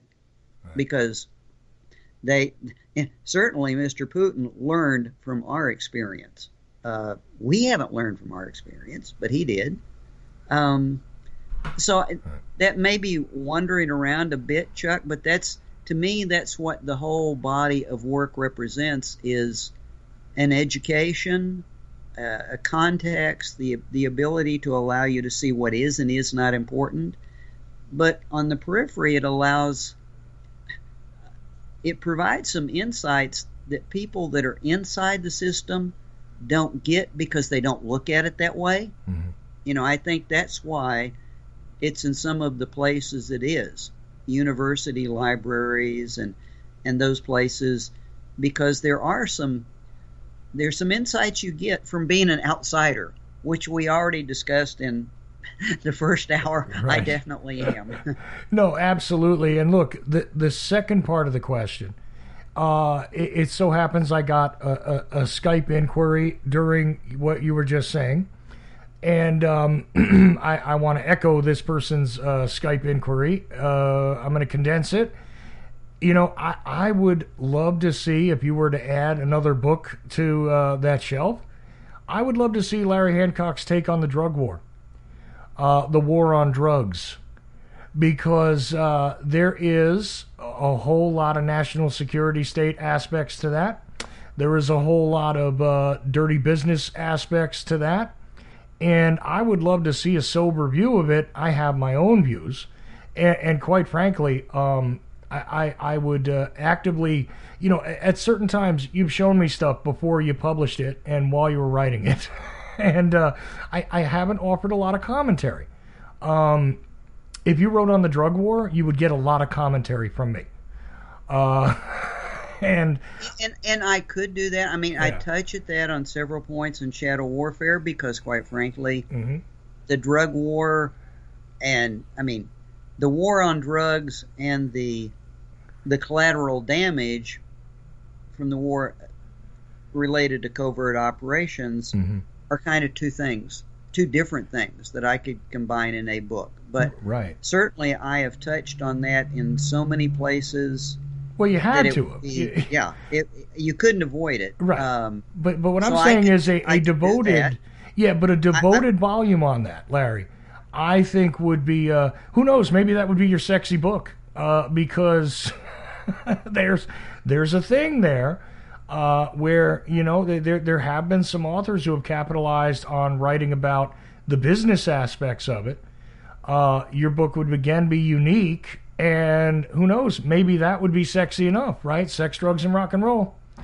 Um, that, just saying, objectively, you're, you're right. It would actually. This reflects why I I don't I don't I stand in my own way of doing that sort of thing. You're absolutely right. That would be a far sexier book. It would probably be, it would be a a very emotional book for a lot of people. It would, if anything, it would be a more of a maybe not deep politics but deep money book. Um, but the book I would probably really like to write that I don't have the credentials to take anywhere is a book that would combine what we've been talking about, which is asymmetric warfare, with this new trend in spheres of influence. Mm. I think the the this century is going to be the century of the reemergence of spheres of influence having to do with the various powers positioning themselves to survive the climate crisis and to survive the resource crisis. And that that's a very, very deep subject, and that spheres of influence are going to drive international politics and everything that occurs for probably the next hundred years at least, mm-hmm. and the tools that are going to be employed. In the last century, it was Cold War political warfare that was going on, which was largely ideological. This will be very pragmatic, survival oriented warfare, and it won't be covert, it will be asymmetric. Well, and it's interesting because we are going to do uh, another presentation, hopefully in two weeks, uh, specifically about that topic. Um, and I don't know, maybe maybe that'll be the uh, the genesis of yet another book, which could be added to that bookshelf we were talking about. Um, and I I would uh, listen. I'm I'm all into discussing it with you. Um, but but I tell you now, I would be a much more active. Uh, uh, uh, reader and commenter if you were to allow me to see in progress you writing about the drug war. Um, obviously, you've had to touch on it, the Iran Contra aspect of it, for sure, because who, who could avoid talking about covert actions in the past century, uh, uh, avoid that topic, right? So, I mean, that had to come up. The fact that uh, the drug business has a sphere of influence, let's call it, in the uh, general uh, area of covert actions is undeniable.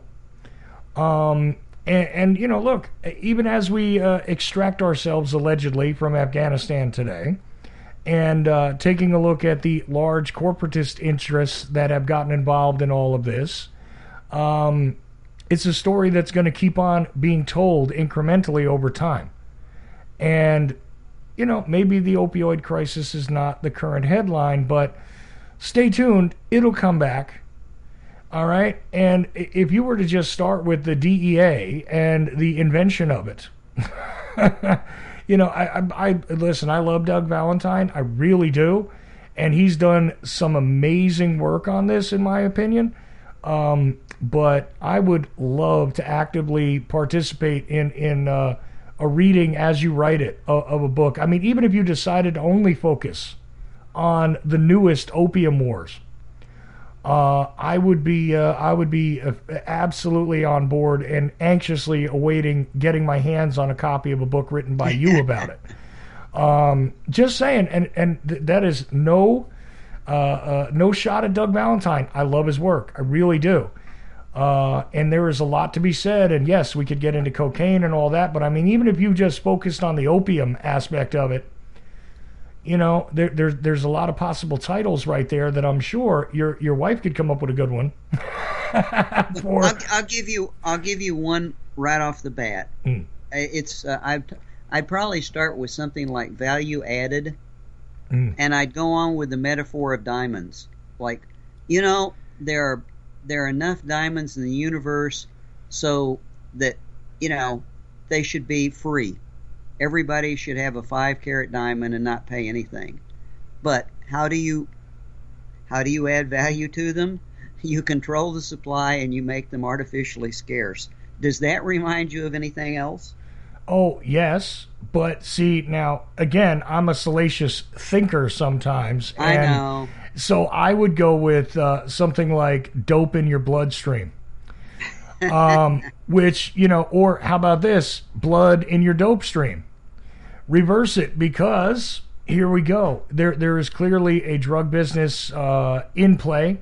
Contextually, one talks about organized crime, sure, and one can talk about the intelligence community, again, focusing on opium.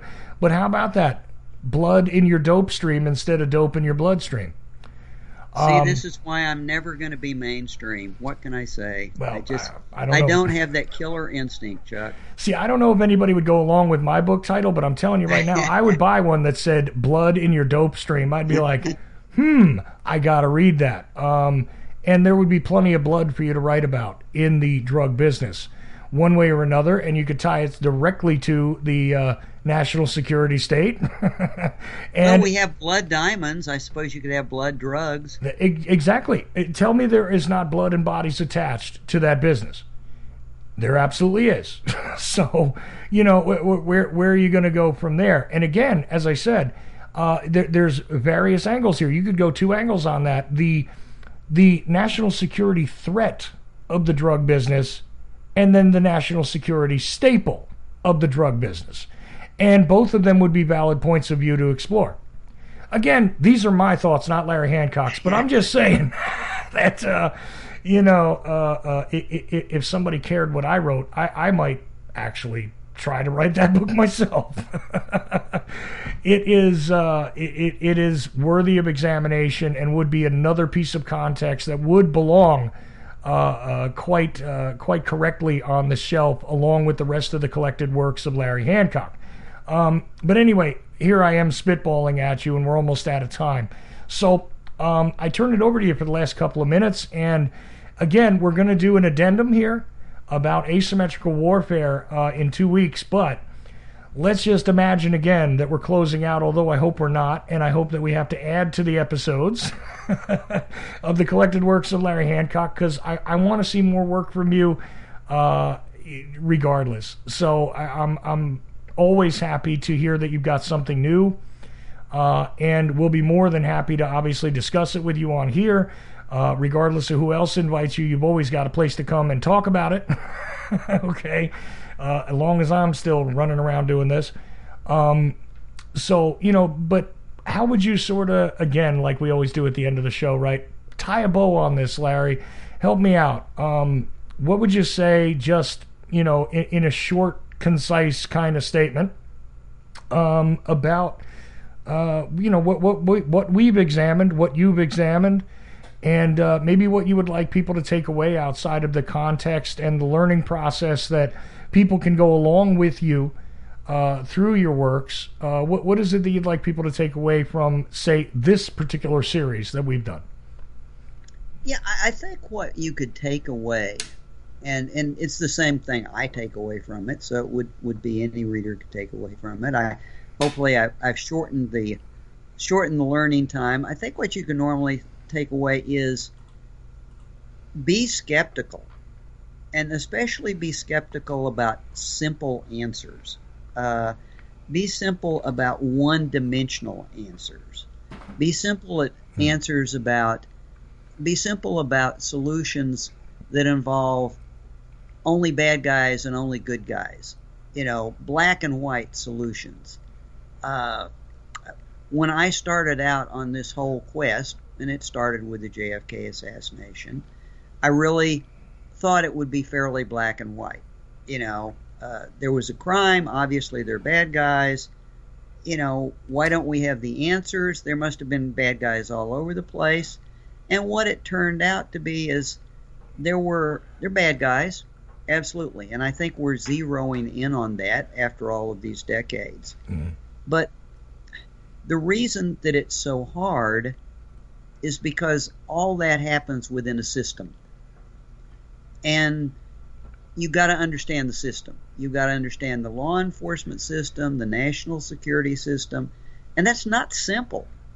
It, mm-hmm. It's and if you if you don't deal with that, and if you don't educate yourself on that, and you don't have the full picture, you're more than likely going to be wrong, because you're going to find somebody that's part of that picture that you don't like, that you're morally appalled by, that you just intuitively respond to as a bad guy, and you're going to go down that route because that is the simple solution. We all we all tend to pattern to some extent. I mean, I did. Uh, in all honesty, in terms of JFK, I've had multiple bad guys, as we've discussed, Chuck. You know, I've written books about bad guys that I had to throw away because it turned out, yeah, they were bad guys, but they weren't that bad guy.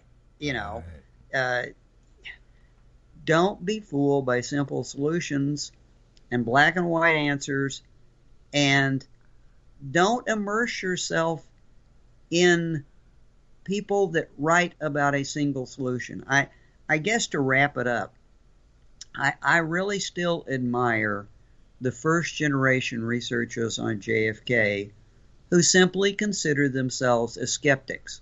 Mm. It's kind of like, no, lone nut, life's not that simple. Right. Um, Warren Commission report, a lot of problems.